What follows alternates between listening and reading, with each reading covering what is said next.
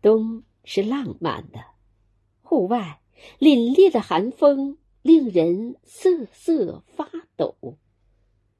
小屋品酒论诗，围炉小酌，时光好像安静了下来。无论生活多么忙碌，压力多么大，也要偶尔放松一下身心。只要对未来充满激情和动力，阳光雨露自会与你相约。